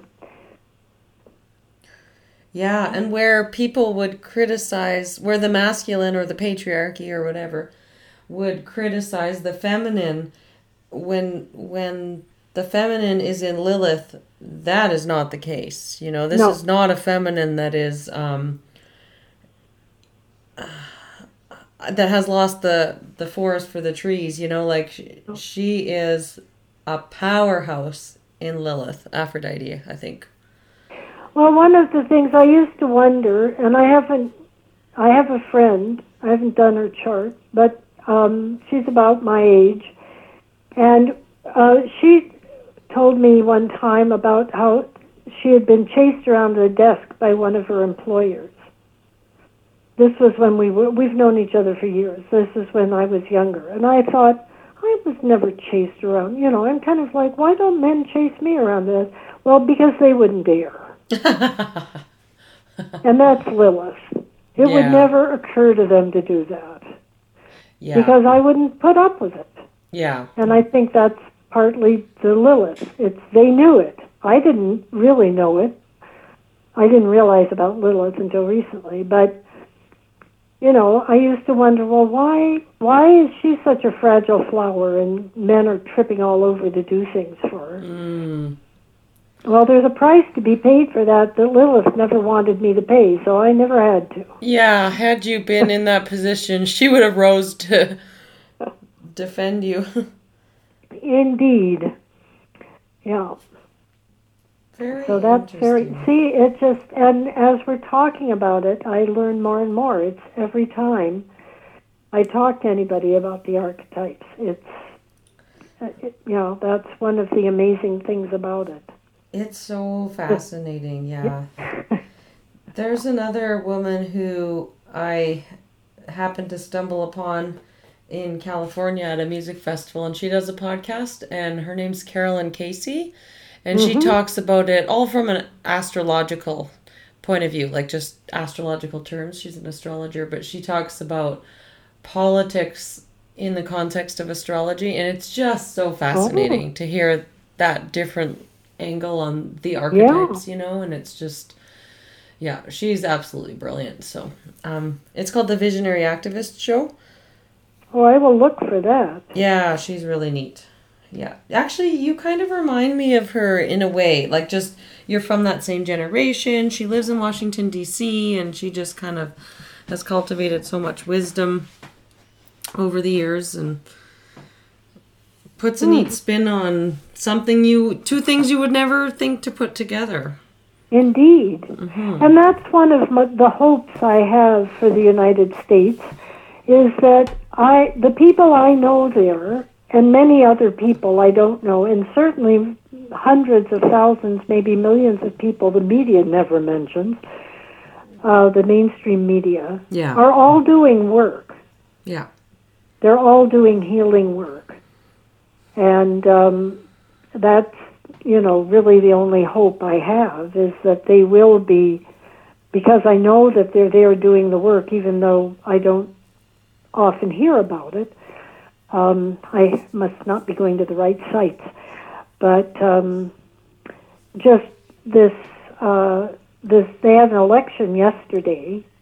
Two transgender women were elected, one in Virginia, one in Minnesota. A Sikh was elected as the mayor of Hoboken, New Jersey. Um, this is very different than one might expect of ha- things happening. Yeah. Given the overall climate there, mm-hmm. so something is is straining at bringing about some balance. Hmm. because those aren't the only things. I think all of Virginia went Democrat, but I'm not sure. But there were many on the news. They were talking about these these sudden shifts that were happening. Very interesting. Hmm. Well, we do have two months left um, of this whole crazy Zeus Yes. business, and then we have to get it together because Yes. we, we're going to be called into balance next year. Well, uh, yes.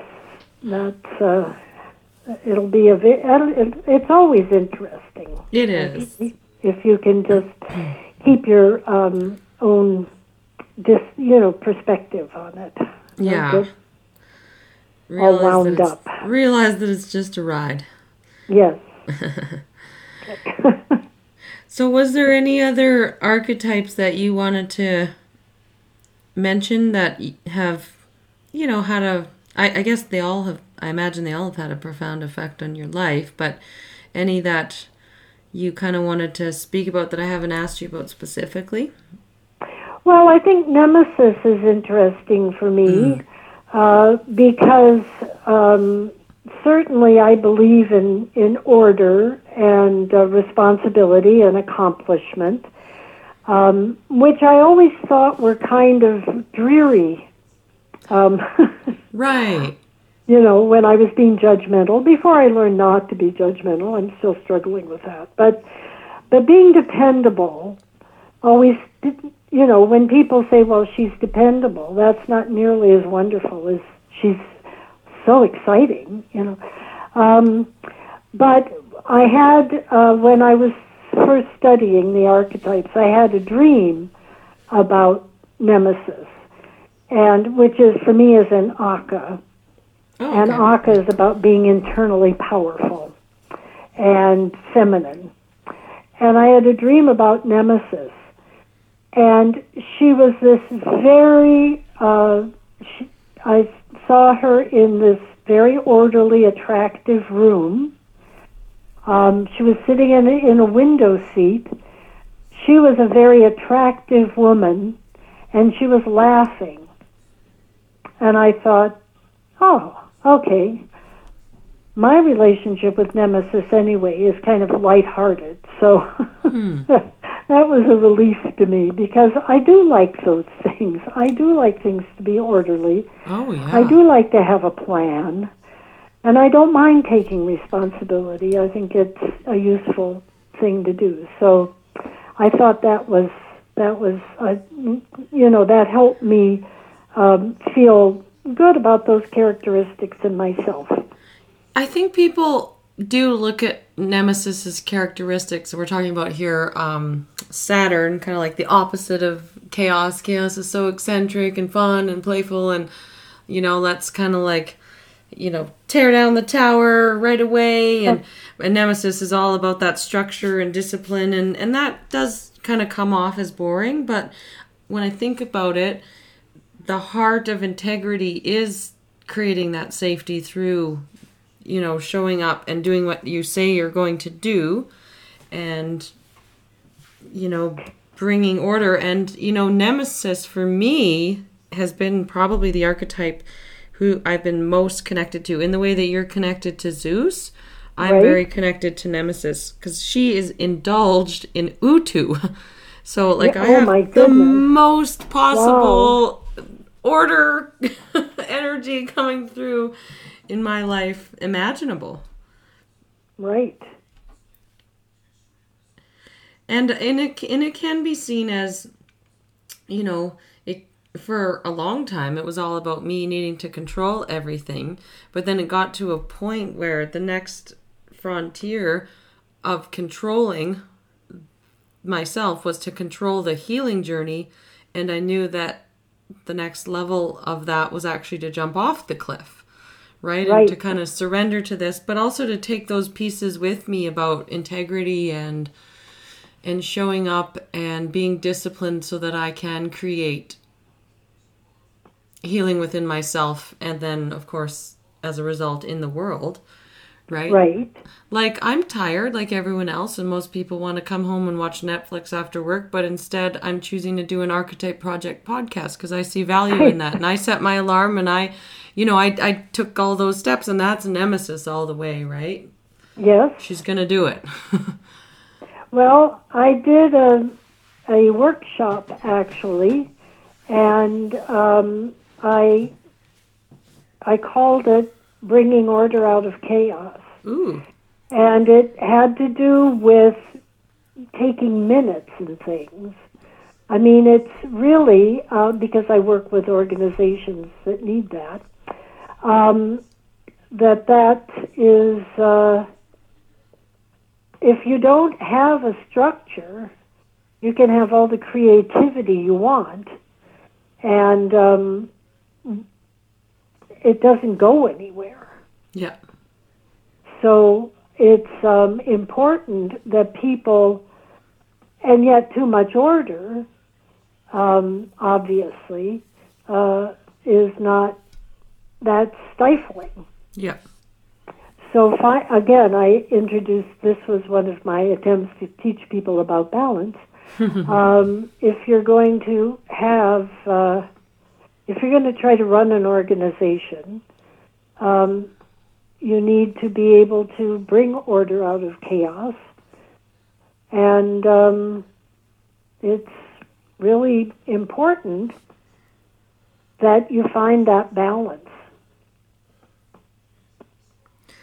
Yeah, absolutely. And rarely do you see that within one person or within one group. Usually it's, you know, a whole lot of visionary action and no ability to execute it, or you see just, you know, people taking minutes of of nothing or like minutes at a committee where there's nothing happening but yet you know they've got all the structure around how many people are need, need to second it and who who proposed it and do we have quorum and all these things and you're just totally caught up in the process Yeah. and there's nothing happening So I, it, I do think it's important for people to be respectful um,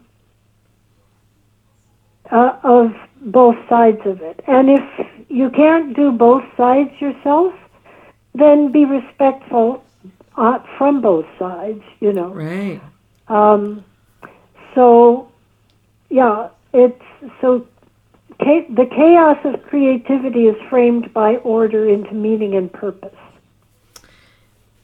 you know that would be neat to try to offer people like a system of teaming up with their polar mate in a really positive way as opposed to um yeah i don't know i guess just people naturally gravitate to those who that those who are like them and you know the chaos minded folks are going to say oh boring over there there's too much order Yeah. and structure and then the structure folks feel really unsafe and scared with the chaos visionary types but if they got this appreciation they could actually team up and work together or within an organization right Yeah. Well, the thing is that you're um, the the if you the reason that uh, I came up with that idea was because people were always asking why why are things so that we're doing here you know that running a meeting or something? Why are the results basically a lot of the people are, are in chaos because they don't keep proper minutes or they don't when they're running a meeting they don't have an agenda and they don't get the business done and let people go home. And then nobody wants to come to the meeting and people wonder why are why are things not running properly? Well they're not running properly because you don't have any structure. Mm, and if you think structure is boring uh, chaos is causing confusion and and people get um, they don't want to be around that. It, the kinds of where people overdo the rules of order, of course, then it's it's boring and restrictive, and people are don't know how to proceed because they're hemmed in by too many rules. So once again, you really have to find a balance between creativity and and openness to new ideas and how are we going to implement that implement that and who's going to do it? And you know what? We need to write that down so we know next time who was supposed to do that. Yeah, totally. but but it's um so it it just seems to me that you need both. Mhm. if you're going to make it be um if you're going to be successful Yeah, totally. It's it's interesting. Yeah, looking at each of those um, ten primary en- energies in terms of their their relationships with their polar mates, right? Like if you take take five of them and their and their polar mate, and were to develop some sort of yeah processes to to have people kind of look at both sides of the the paradox or however you want Well, to put and that. one of the things I noticed about doing when I have looked at the polar mates is they tend to be internal and external. A lot of them Mm, are internal, external. Like right. Isis is very internal and Ra is very external. Right, yeah. That's true. So again, that's Yeah. a balance. Mm-hmm. Yeah. Very very neat. Yes. So cool. So you spoke a bit about Nemesis. Any other archetypes that you were kind of like, well, are they are they knocking on your door? Pick me. We kind of well, we haven't really mentioned Ra and Isis except I just did. Yeah. Uh, my Isis is in Kuan Yin. Um, so I tend to find that, um, which is, you know, about, again, that reaching out to the world kind of energy um, and, and looking, uh, being able to uh, help the oppressed masses, more or less. yeah. So my uh, emotional, that kind of real emotion um, of ISIS that uh, is rooted in that, or is seen through the lens of someone who is looks out for humanity, and that that was also interesting when I realized that. Um, I think sometimes that um, I've used, I, I would ask ISIS, and I haven't done a journey to ISIS yet, but um, I would ask that more of that creativity uh, and intuition were, that I was able to use more of it consciously, uh, not. Uh, not that I mind it's being used for humanitarian means, but I I don't feel um, that I have enough of it personally. Mm. That that I tend to always be thinking of other people, Mm. and that it would be useful for me if I could find a little more balance there. And um, and then of course Ra is about health and heart and tenacity and it's receptive. So I don't I don't think much about it. It seems to me I have a good relationship with Ra, so it hasn't been one of the archetypes I've been um, really concerned about. It's one of those that just seems comfortable to me. Right. But maybe if I do some journeys to ISIS, I'll find out I'm not. I do think it's interesting that um, ISIS and Ra are um, opposing. Uh, sorry, not opposing. Perspective, and uh, in their conversation, Yeah.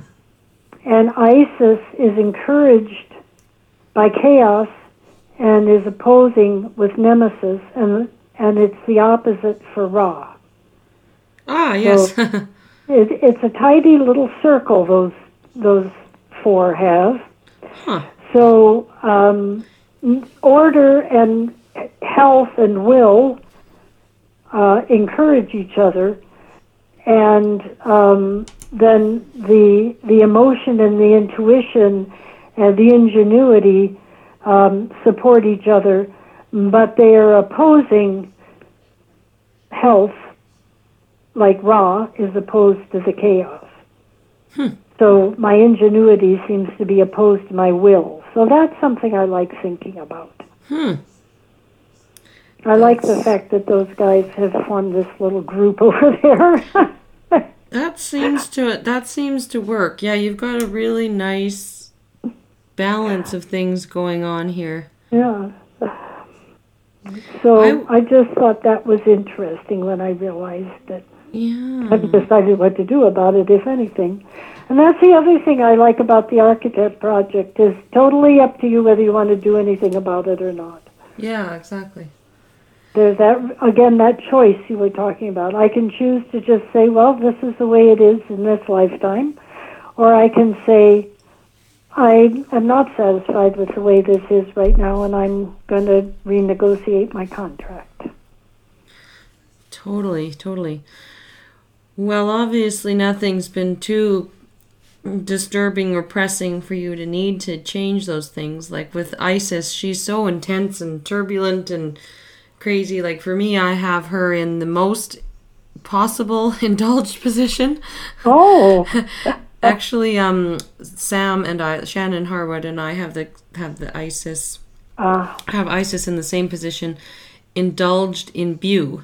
So at the absolute oh. height of Isis's indulged energy and you know that similar Taurus energy, and oh my goodness, to have that much of that you know turbulent sort of emotional moon Yeah. energy, it's it makes for some intense living. yes, I'm sure it does. But to have her like you do in Kuan Yin, receptive, you know, that sort of that compassionate sort of humanitarian energy is tempering that sort of um The intensity. the intense turbulence. Yeah, that's just really beautiful. yeah. And then you're you've got your sun, your Ra in in Ceridwen, so you're just kind of doing the the Sagittarius thing. Right? Yes, indeed. Yeah, that's So- very very neat how I- you talked about As I say, I figure I have years and years to work with all of these different Yeah. things and develop relationships with them. And um, so I'm working on the ones that uh, seem to be most, um, well, where I see that I want changes made. Yeah. I can I can journey to them and and renegotiate some things. Yeah, exactly. But I'll remember not to renegotiate ISIS into Bu. well, you In know, my next life, I'll avoid that. it's not bad. Uh, It's not bad. Like as a as a child and as a young person, I would say I had no idea how to integrate that energy. But Right. now, as an adult, you know, there's always a, a, a pro and a con to these things, right? Like if you have this nice, sort of receptive, balanced energy with an archetype, then there's not a lot of, you know, reason to to change that or you know it can it can lead to complacency or you know I, i'm grateful for the intense sort of ride that i've been on with some of these That's intense wonderful. energies right like I, I agree. It's kind of like, oh, maybe next lifetime I'll do something different. right? This one's okay. I'm doing all right. yeah like i've got this high high you know turbulent emotional type of energy Yeah. and then i've got um order to the nth degree and utu and so it's Right? Yeah i guess i was you know determined to bring some structure to that turbulence and that chaos right. Right. Oh, that makes sense.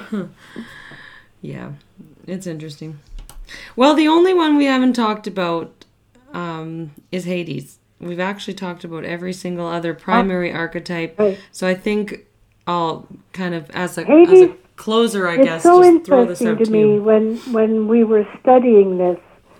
I felt so comfortable with Hades, just in awe, but also recognized that this was a very, very familiar energy. And I'm not quite sure why that is. Um, it it has always really appealed to me, um, and I just well, I suppose part of it it it, it the whole concept of the call to judgment Yeah. is something that um, just makes sense to me that we make our own hells Yeah. and that anytime we choose we can step out Mhm. i just find that that fits all of my other belief systems. The idea that of you know of a divine uh, spirit that's the kind of divine spirit i'm glad we have one that just says anytime i'll come back every day and blow the horn and it's up to you.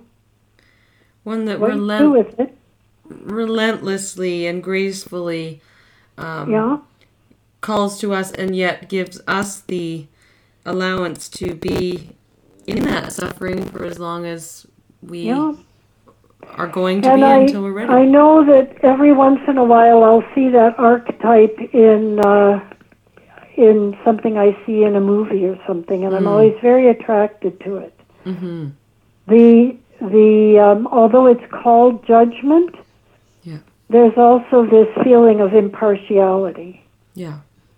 of that it isn't really judgment; it's just your choice. But never, but it's not like you can say, "Oh, please, please, I didn't mean to." They just look back at you and say, "But you did." Mm. And that's there are times when I wish I could be more like that, because I tend to be quite a soft touch. Uh, although I'm learning over the years, um, but I think that's one of the things that appeals to me. It's not that I don't feel compassion for your situation, but it is your situation which you have created. Mm.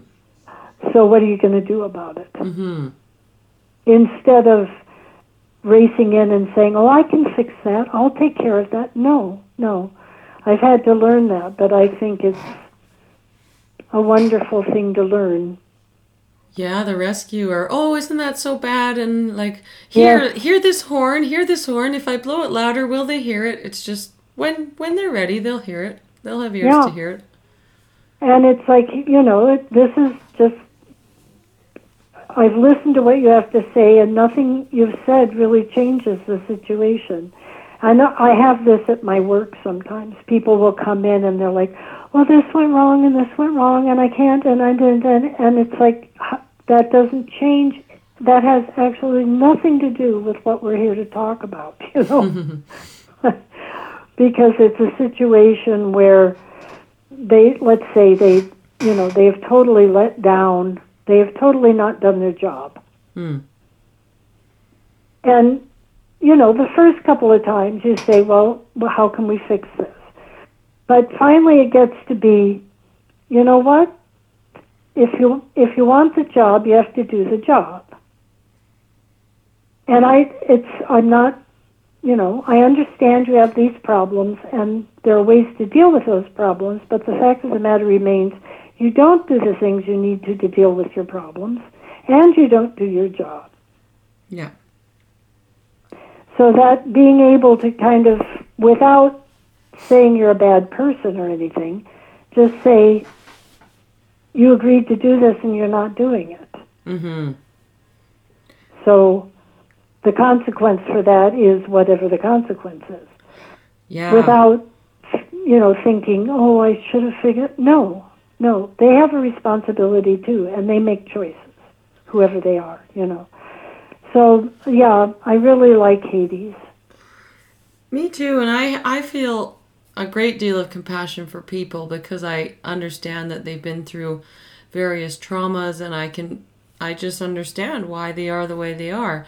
But do I think those certain people should be given keys to this organization or the authority to decide that or this. No. right. yeah. Well, and I think you you, you can. I believe in nemesis. I believe in steps. You know, we try this, we try this, we try this, and then the con. You know, then there has to be a consequence. So, um, which is pretty nemesis, um, but not not. It's just you need to choose, and um, so yeah, I and it's yeah, I feel very comfortable with that, and and the whole concept of grace and wisdom and karma and death are aspects of Hades, and and those those things just seem to me to um, to, to make sense to me. Yeah. Yeah, totally. I loved um did you ever listen to uh, Alan Watts Right, yes. in, in your hippie days? He's so great. Yes. I just love how he explained karma. How, in terms of we, we, you know, we think of it as a before and after construct, which is very linear, but that if everything is connected, then like we, we break it out into a cause and effect, right? Like there's a consequence and there was an action that came before, but actually everything's just connected to everything. So if if the way you're being is this way, then of course it's connected to that thing down the line, so to speak, that is of the same essence or energy, right? Like if you're going about life being a jerk, then it's not it's not even about cause and effect and there's some being who's up high in the sky doing karmic retribution and making Right. a choice about your need to be punished or atone for your sins or something it's it's just about that you know it's all one and connected and if you you know if you put yourself in that hell in that underworld then Right. that's where you are And really, only you can get out of it. exactly So, yeah. But I'll come and blow the horn every day to remind you that it's your choice. Exactly. I love Hades. Yeah, he's he's beautiful. So Yeah. misunderstood, but we'll keep working to offer the perspective of grace. Not that he's trapping people in the underworld and punishing Right. them, but that that he's actually relentlessly blowing his horn in hopes that hey, maybe somebody will hear it and decide to walk out that the door of the cage. It's actually open. or you have the key. Absolutely. Yeah. Interesting. Yeah, and awareness. I just I like thinking of the underworld as as that which we are not aware of, not as like this you know, hell or something, right? But just that when you're in that state, you can't see, you don't know. Mm-hmm. Oh, yes. Well, in the original, my understanding is one of the original meanings of hell anyway was being cut off from spirit. Mm. I like that definition. Yeah. Know, Yeah, that's in It's- essence what it's it like is. Yeah. it's like well, it's like the archetypes. They're there. You just have to reach out. Yeah. Yeah, and it, and it is a state of hell when you sense that you're suffering and there is nobody to because you just don't have the capacity to hear that trumpet. You you assume that there's no trumpet being blown and there's no way out and Mm. you just don't you can't see. You're in the underworld. Yes. it's dark Oh, I down there. like I like how you describe that. Not being able to see, and I do. I must admit, and I don't know which archetype is responsible for this, but I get pretty impatient with people sometimes, and that's all I'll have to remember that they they just don't see. yeah. They just don't see. Yeah, and I I pull a medicine card, animal card every year, just kind of for fun, and to look at the year in terms of a theme, an animal theme, and as well as the archetypal theme from this Right? from this paradigm. But one one year, a couple of years ago, I pulled a hawk, and it was all about the fact that those people who can't see should not be condemned for being low to the ground and being unable to see because they have no capacity. But those of us who have the gift of flight and sight and the bigger picture and all of that stuff, all that medicine, that we're so privileged and that we should never ever use the fact that we can see or or the information about what we see against someone who cannot see because we're Right. the one with the privilege. That is that's a wonderful. Yeah, I'm glad you told me that. I, that one that one was a hard lesson because I was really going around doing a lot of that, right? Like, oh, these people should be doing that and you know, they how, why don't they know this yet or that sort of frustration projecting Yeah. onto them what I want them to be and need them to be for me and you know, I've done all this work, why haven't they or you know, Right? it's not a place of privilege and gratitude for being able to see. Yes. Even though sometimes the the ones who don't see are very annoying. Oh yeah, uh, and they can be outright awful, treacherous. but um, yeah, it's it's um, and I know it. People are never evil. They don't wake up one day and decide I'm going to be evil. They probably think they're doing the right thing, or they're doing what's necessary, or exactly. they're doing what they have to do, whatever excuse they have, whatever excuse each of us has, and maybe they just don't see. Yeah. Yeah. I think of them as voles. Voles, yeah. yeah, I like the story of Darth Vader and Luke, and I kind of think of that as a modern mythology, right? Like, you know, little Anakin Skywalker didn't. Yeah, he he didn't have dreams of becoming Darth Vader, and yet it just sometimes one thing leads to another. Yeah. Well, I like the Harry Potter actually. I used to, um, peop, you know, when when people would say about, you know, how how why does Harry Potter always win against Voldemort when he comes up against him? And as far as I could tell, part of it was Harry believed that some things were worth dying for, and Voldemort didn't. Oh. So Harry Potter always was willing to go the extra.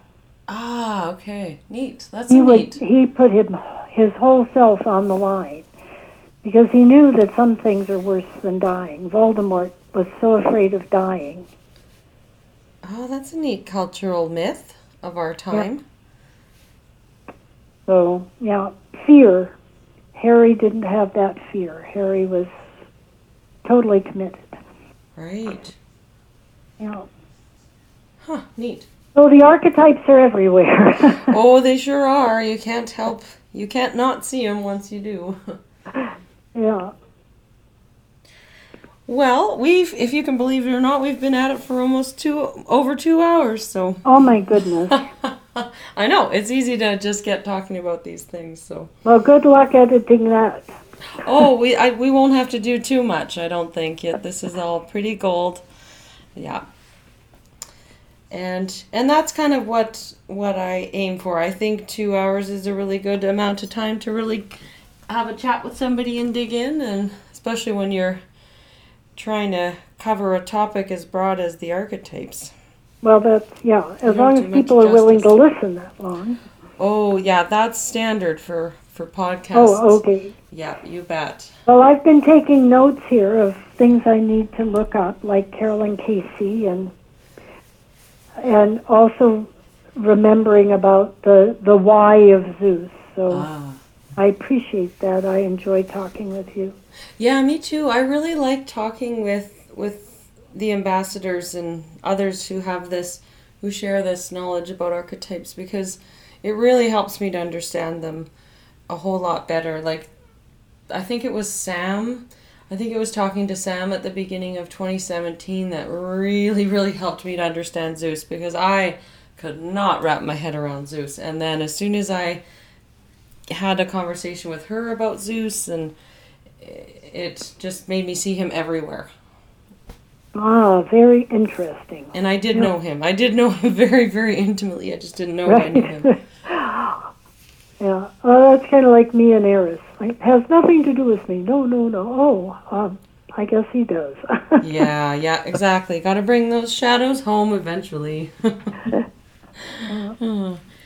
cool. Well, any any other kind of closing no, thoughts I, or things I don't I think so. to ask you? Okay.